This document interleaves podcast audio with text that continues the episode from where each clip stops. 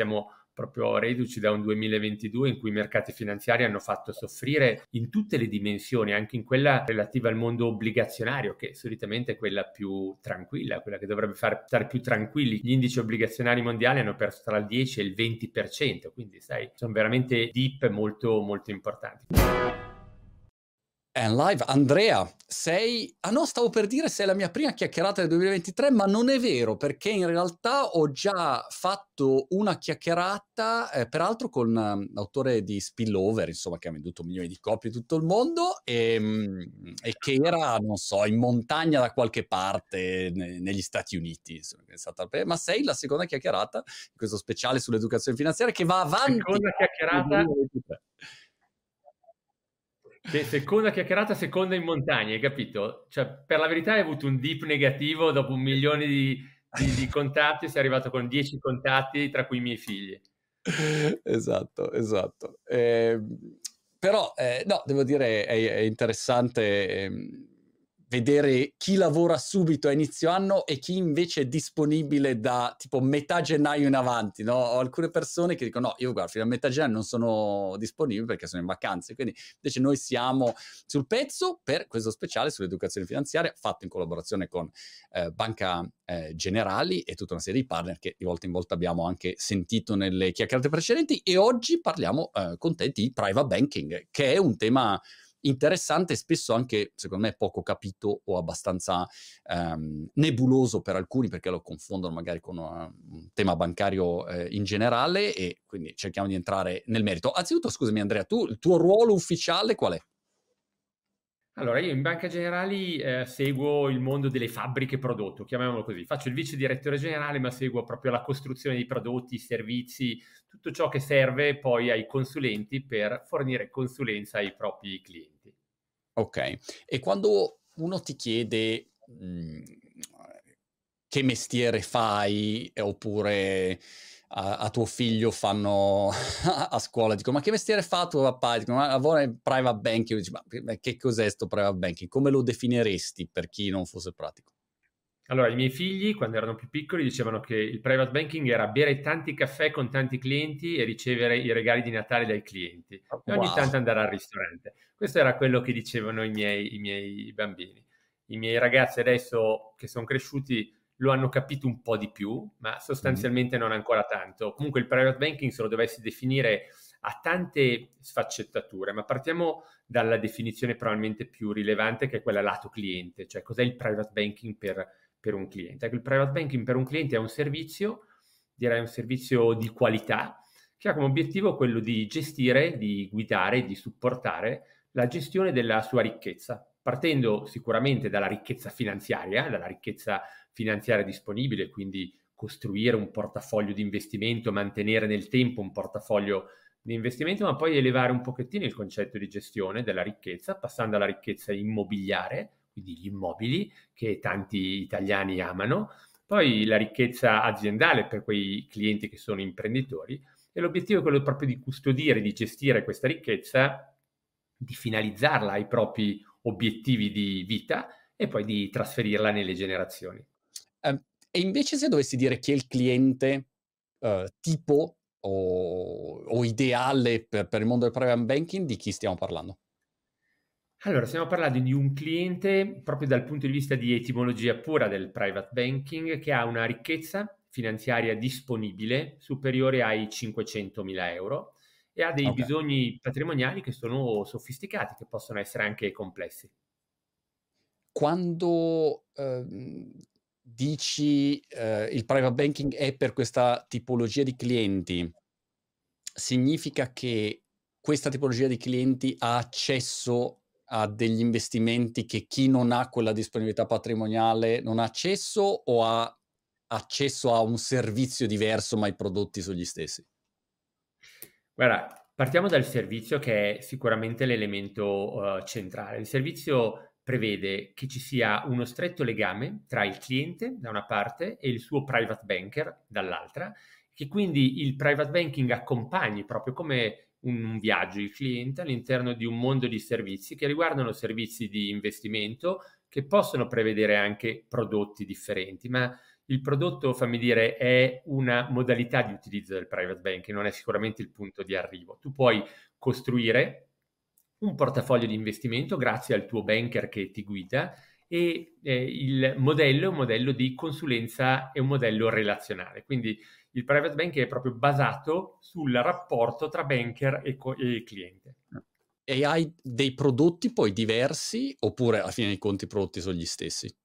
No, i prodotti possono essere molto differenti tra di loro a secondo anche delle dimensioni, perché poi sai, il private banking ha una soglia di ingresso che, come abbiamo detto prima, è 500.000 euro, ma poi può crescere anche molto, quindi a secondo delle soglie, a secondo anche degli obiettivi di investimento, a secondo della durata che questi investimenti possono avere nel tempo, poi si sviluppano i diversi tipi di prodotto. Però eh, il prodotto davvero arriva in un secondo momento. La parte più importante, che è anche la parte più qualificante poi del nostro lavoro del private banking, è quello di riuscire a interpretare quelli che sono i bisogni di investimento del cliente e proprio la finalizzazione del patrimonio e accompagnarlo in questo percorso che è un percorso che non è sempre agevole perché poi gli investimenti vengono fatti nei mercati finanziari, siamo proprio reduci da un 2022 in cui i mercati finanziari hanno fatto soffrire in tutte le dimensioni, anche in quella relativa al mondo obbligazionario, che solitamente è quella più tranquilla, quella che dovrebbe far stare più tranquilli i clienti. Beh, gli indici obbligazionari mondiali hanno perso tra il 10 e il 20%, quindi sai, sono veramente deep molto, molto importanti. Quindi l'obiettivo è proprio quello di accompagnare il cliente in questo percorso che non è fatto solo di alti, come tutta la vita, è fatto anche di bassi e soprattutto nei momenti di basso ci deve essere qualcuno di fianco, il tuo private banker che aiuta a interpretare quello che è il momento di mercato, a portare razionalità e a confermare magari che quegli obiettivi su cui è stato costruito il portafoglio sono ancora, sono ancora validi. Quindi questo è un po' il percorso. Poi è fatto anche da prodotti, ci sono le gestioni patrimoniali, i fondi comuni di investimento, i depositi amministrati, però più di tutti è interpretare quali sono i bisogni di investimento del cliente specifico per quel tipo di, di, cliente. Mi domando, Andrea, chi sia il private banker di Elon Musk che a fine anno è dovuto andare da Elon e, e dirgli che ha perso 200 miliardi di dollari, primo uomo nella storia a perdere un valore, chiaramente, no? basato sul valore, non li ha persi, però eh, siamo, quest'anno Elon allora, ha fatto leggendo... milioni, no, miliardi. Insomma, miliardi. Non, non allora, leggendo le varie bibliografie leggendo le varie bibliografie penso che Musk eh, si faccia il private banker da solo così come fa tante cose nella vita, tra cui l'imprenditore, l'azionista, poi il esatto. CEO, il presidente sono esatto, quei geni esatto. che ogni tanto fanno dei passi. Però negli altri casi, probabilmente, insomma, i Bezos, eccetera, hanno tutti i loro team, insomma, que- quella riunione la devono aver fatta, insomma, devono aver detto bilanci fine anno, cioè, non è andato. meno andare bene. bene, ma non benissimo, ecco, mettiamola così. Bene, benissimo. Senti, ma invece come, come numeri in Italia di che mercato parliamo? Perché quando dici minimo 500k, uno magari subito pensa, vabbè, allora non è che siano tante persone, tanti soggetti, insomma, potenziali clienti. È così davvero? Che, che mercato, di che dimensioni parliamo? Allora, partiamo dai numeri delle famiglie italiane che hanno un patrimonio finanziario disponibile superiore ai 500.000 euro. Sono circa 650.000 famiglie, quindi è circa il 3% del numero di famiglie italiano. Invece se parliamo di ammontari di ricchezza complessiva, tu sai che in Italia ci sono circa 3.600 miliardi di ricchezza finanziaria disponibile, cioè tolte le partecipazioni nelle aziende da parte degli imprenditori. Ecco, se togliamo questo, arriviamo a 3.600 miliardi, il private banking cuba poco più di 1.000 miliardi di euro, quindi un terzo della ricchezza. Poi però devi fare un altro pezzo di, di, di, di, viaggio perché sui conti in Italia oggi ci sono circa 1800 miliardi di eh, liquidità, proprio di denaro contante, di cash sui conti correnti. Quindi se togliamo quella parte di liquidità, il private banking rappresenta più del 50% della ricchezza finanziaria investita dalle famiglie italiane. Quindi sebbene i numeri non siano grossi di partenza, quindi il 3% delle famiglie italiane il private banking rappresenta circa il 50% della ricchezza investita dalle famiglie italiane, quindi sono numeri importanti. Rispetto invece al mondo bancario tradizionale, dove si colloca il private banking? Allora, qui partiamo un po' da un percorso storico, Marco, perché negli anni 90, quando il private banking poi è partito in Italia, il private banking era un piccolo, un piccolissimo segmento del mercato bancario, quasi non si vedeva, non si parlava ancora in effetti di private banking, ma gestione dei clienti più rilevanti che avevano tutte le banche. Però poi al secondo della struttura della banca il private banking poteva essere nelle direzioni finanza, poteva essere nei classici borsini titoli dove c'erano le persone più esperte nel guidarti negli acquisti e vendite di singoli strumenti finanziari, in particolare azioni e, e poi obbligazioni. Oggi il private banking è un segmento importante di tutta l'attività bancaria. L'attività bancaria ha una parte di eh, attività bancaria tradizionale, retail, quindi dell'intermediazione del denaro, del trasferimento dei soldi, della monetica, delle carte di credito. Poi hai il grosso segmento corporate, quindi di eh, supporto agli affidamenti di aziende piccole, medie e grandi che ci sono in Italia e dei tanti piccoli e medi imprenditori che in Italia ci sono e sappiamo sono tanti importanti. E poi quando si entra invece nel mondo degli investimenti c'è il grosso segmento del private banking e l'altrettanto grande segmento, molto più grande nei numeri eh, di famiglie, più o meno equivalente per quanto riguarda le masse complessive, degli affluent, che sono clienti che hanno un patrimonio compreso tra i 100 e i 500 mila euro. Quindi Nell'ambito dell'attività bancaria oggi il private banking occupa una parte rilevante, mentre fino a vent'anni fa era eh, marginale, diciamo. marginale assolutamente. Ma per chi non fosse pratico con questo mondo, quando tu dici private banking, significa che di fatto io mi rivolgo a una banca come se andassi da una banca normale che vado sotto casa mia, vado in banca e semplicemente vado in un'altra banca. Eh, che però gestisce, è abituata a gestire patrimoni più mh, importanti o è proprio una struttura diversa? No, guarda, la, la, struttura organizzativa dipende molto dal modello che ogni intermediario può applicare, ma probabilmente facciamo un passo indietro. Il private banking dal punto di vista proprio dell'industria è una filiera di tanti attori. Il primo attore è quello degli asset manager, cioè quelli che gestiscono i soldi, cioè le società che sono italiane internazionali che gestiscono su base professionale il, eh, l'investimento. Poi ci sono i distributori che sono rappresentati molto spesso da banche o da reti di consulenti finanziari. Queste banche possono avere delle divisioni all'interno che fanno private banking, quindi del, del, dei verticali dedicati al private banking, oppure ci possono essere delle banche che fanno solo private banking, oppure delle reti di consulenti finanziari che fanno private banking o private banking più anche altri segmenti, quindi per esempio più il segmento affluent. La vera differenza del private banking è che il cliente trova sempre lo stesso interlocutore, cioè il suo private banker, il suo eh, riferimento di fiducia. In Spagna lo chiamano il banchiere privato, ecco, in Italia lo chiamiamo private banking, però il concetto di fondo è proprio un interlocutore di fiducia tuo privato, proprio riferito solo alla, tua persona che ti accompagna nel mondo degli investimenti, ma il mondo degli investimenti è veramente il punto di entrata, perché non si tratta solo di costruire il portafoglio finanziario di un cliente, quindi comprare i singoli titoli, i singoli prodotti o i singoli strumenti di investimento, quanto quello di programmare quelle che sono le esigenze future tue e della tua famiglia. Quando hai bambini piccoli, magari inizi a pensare a quando faranno l'università, a come accompagnarli al college, a come fargli fare le, le, le, i programmi di formazione all'estero. E questo richiede del patrimonio che si può mettere da parte e finalizzare a quello scopo oppure puoi avere l'obiettivo di comprare una casa, una prima casa, una seconda casa, una macchina e quindi idealmente è come se in uno spicchio proprio ogni singolo spicchio della torta fosse riferito a una esigenza.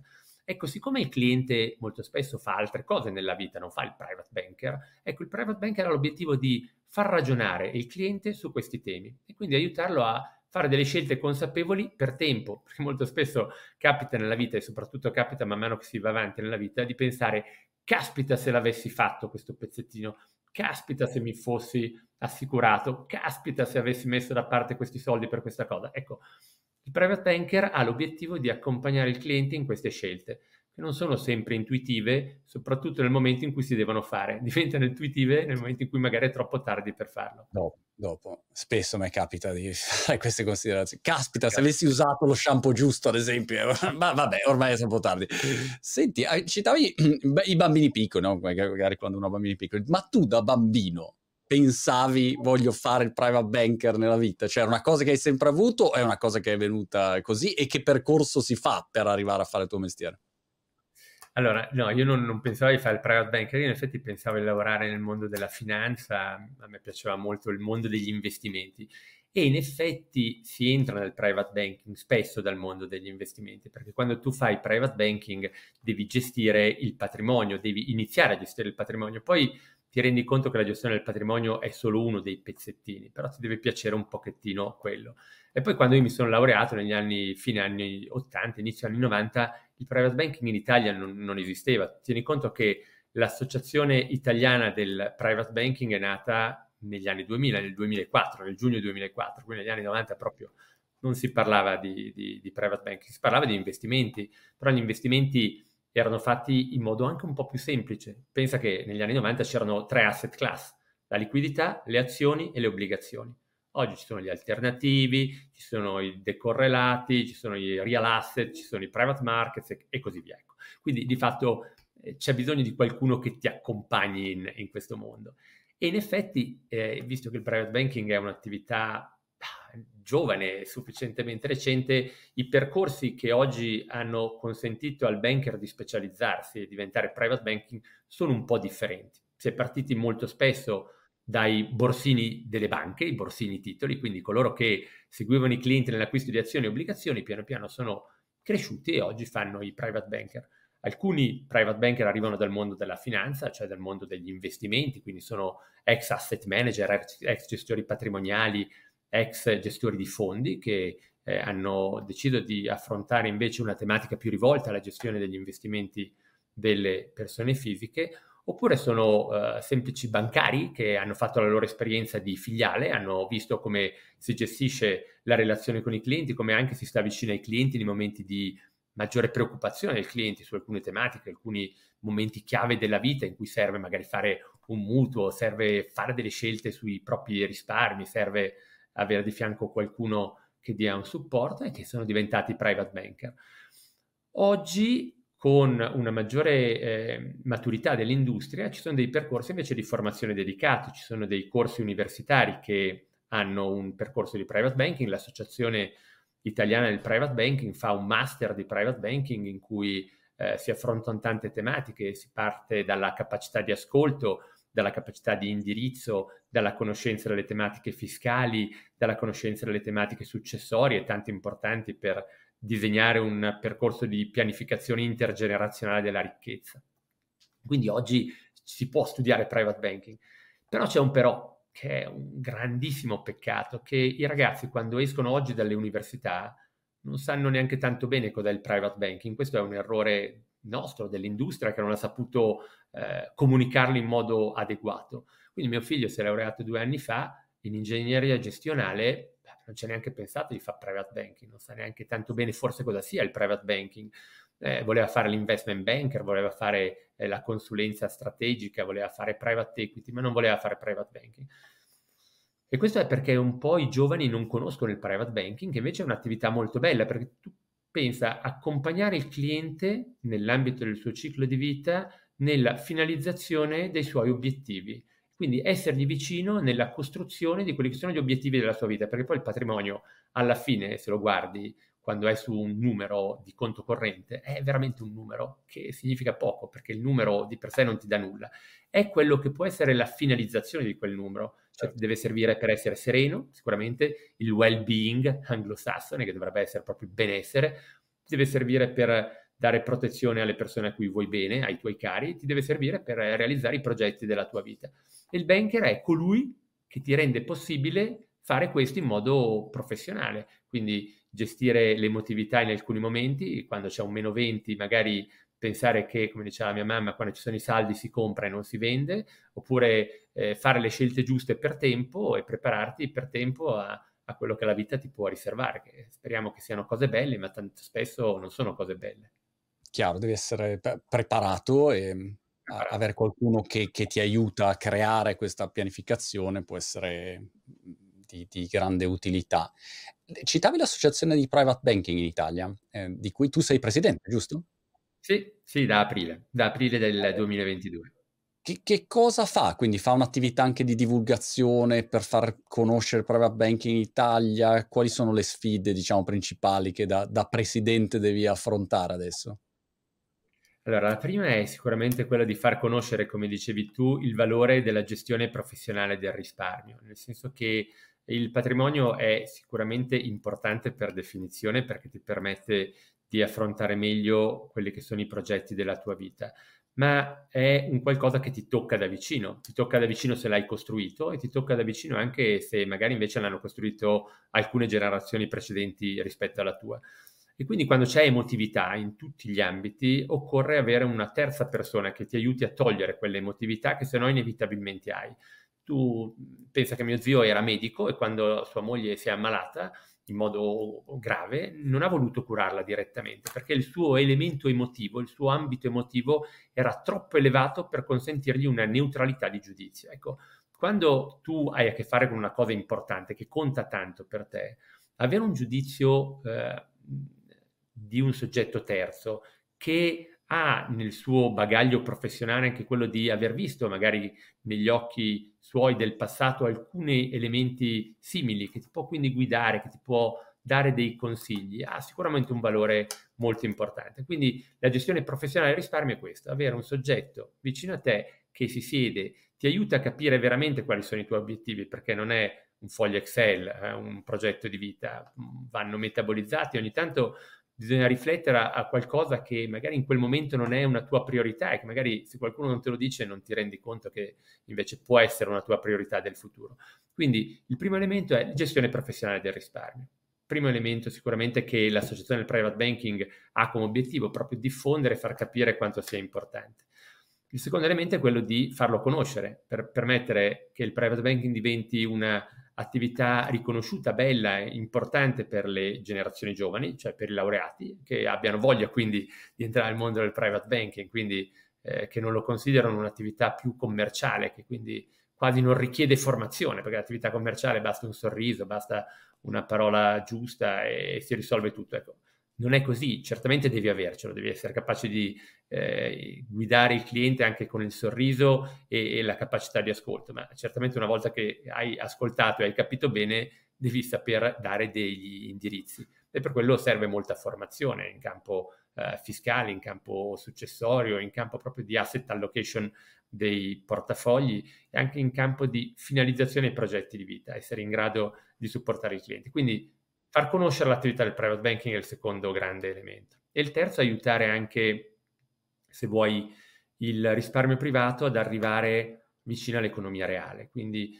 eh, visto che l'Italia è un paese che ha una straordinaria forza nel risparmio privato delle famiglie, siamo uno dei paesi che ha il risparmio privato più grande del mondo per le famiglie, eh, per le famiglie italiane, ecco, aiutare questo risparmio a confluire nell'economia reale, quindi nel supportare quelle che sono il tessuto di piccole e medie aziende che tanto in Italia sono dipendenti dal credito bancario e quindi sono più fragili inevitabilmente, rimangono più piccole e, e riescono a crescere meno. Quindi questi sono i tre obiettivi principali dell'associazione.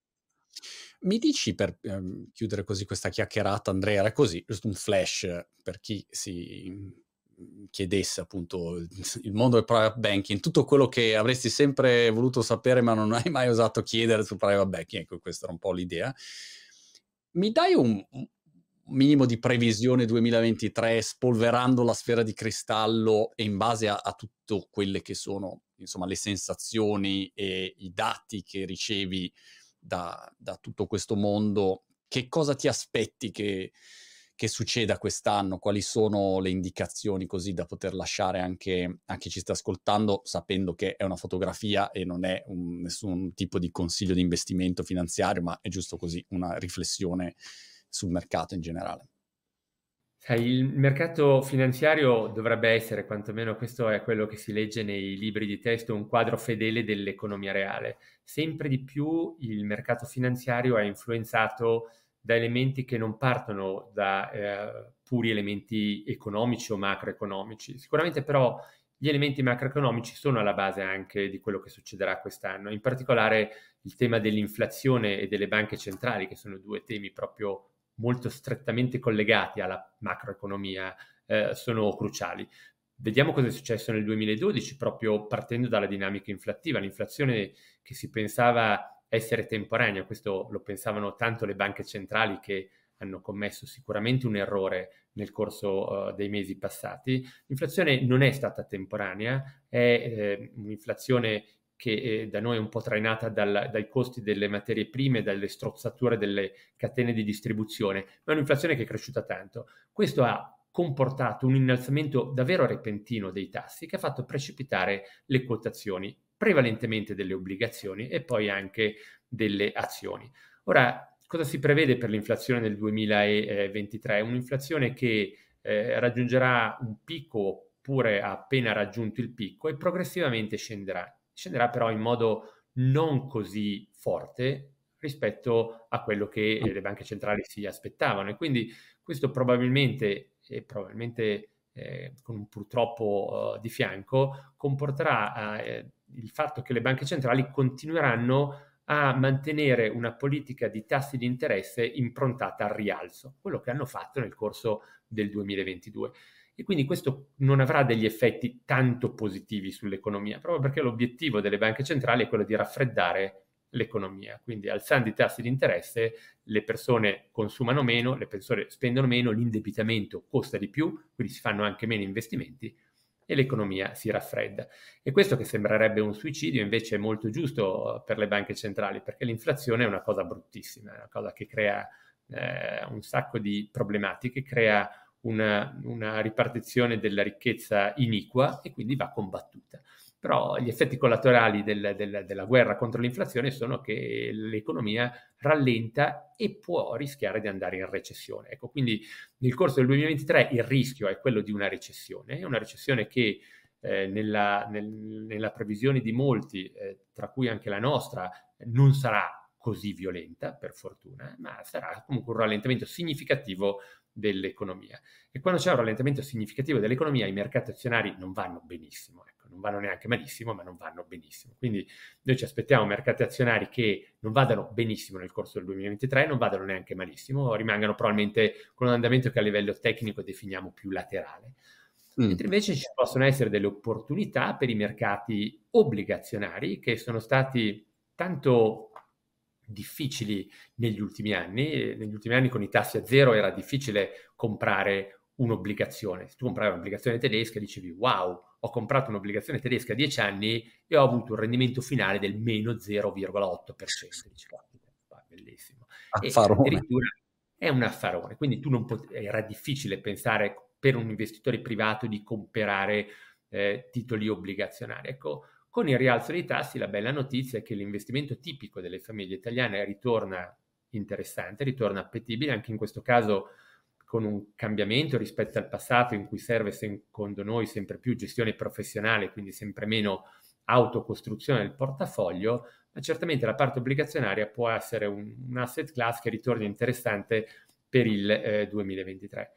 E in ogni caso sempre, eh, come, come consiglio di fondo, è finalizzare l'investimento in base agli orizzonti temporali che uno ha nella vita. Perché sai, se tu dovessi costruire un investimento e dovessi rendicontarlo tra 5 anni, tra 7 anni, tra 10 anni, ancora oggi, certamente magari con un investimento progressivo, il mondo dell'azionario non avrebbe eguali. Cioè, tu mi dici, io vado in pensione tra 15 anni, dove devo allocare il mio fondo pensione? Io ti direi nel mondo azionario, cioè compra asset class azionaria, perché nel medio periodo e nel lungo periodo è l'unica asset class che ti combatte davvero dall'inflazione. E quando tu hai un patrimonio, l'obiettivo numero uno che devi avere è quello di preservare il tuo patrimonio dall'inflazione, quindi preservare il potere di acquisto del tuo patrimonio. 100 oggi devono equivalere a un potere di acquisto almeno di 100 tra 10 anni, perché se equivalgono a un potere di acquisto di 90 vuol dire che hai sbagliato qualcosa nel tuo programma di investimento e per avere la tranquillità che questo 100 oggi sia almeno 100 di potere di acquisto tra 10 anni, una delle soluzioni migliori è quella di comprare azioni. È certo che se invece tu devi pensare di comprare una prima casa per te e tua moglie l'anno prossimo, beh, certamente non ti converrà comprare azioni, non puoi permetterti di comprare azioni, ovvero te lo puoi permettere esattamente come quando vai in un casino e giochi il rosso e il nero, in cui la probabilità di uscita del rosso o del nero è equivalente. Quindi il, la, la risposta è i mercati nel 2023 non si presentano così facili da interpretare. Io non mi aspetto, dopo un anno terribile come il 2022, di assistere a un anno brutto nel 2023. Mm, ci, ci immaginiamo un mercato azionario laterale, un mercato obbligazionario che potrà dare delle soddisfazioni, ma sempre l'idea è quella di costruire un portafoglio di investimento basato sui tuoi veri obiettivi di investimento e prima di tutto quanto puoi permetterti di tenere investito il portafoglio.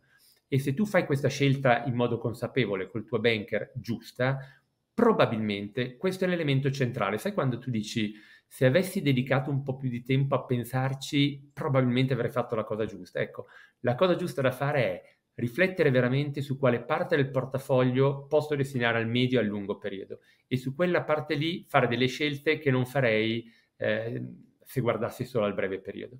Ogni tanto in Italia abbiamo, soprattutto se lo facciamo autonomamente, beh, il miliardo e 800 milioni di euro sui conti correnti dimostrano che la, le persone preferiscono tenere la liquidità sui conti e se tu pensi a un'inflazione del 2022 del 10%, avessi avuto 100.000 euro sul conto all'inizio dell'anno rispetto alla fine dell'anno, il tuo potere di acquisto di quei 100.000 euro si era eroso del 10%. Quindi il vero elemento è quello di costruire un portafoglio che ti preservi dall'inflazione. E avere l'orizzonte temporale veramente fondamentale, spesso, spesso dimenticato, ma eh, spero che dopo questo video le persone si fermano eh, quantomeno a fare una riflessione. Andrea, ti ringrazio moltissimo, ehm, ci riaggiorniamo per lo speciale sull'educazione finanziaria con Banca Generali quanto prima, ogni settimana siamo qui a affrontare un argomento. Andrea, ci vediamo alla prossima. Grazie mille, ciao, buon 2023.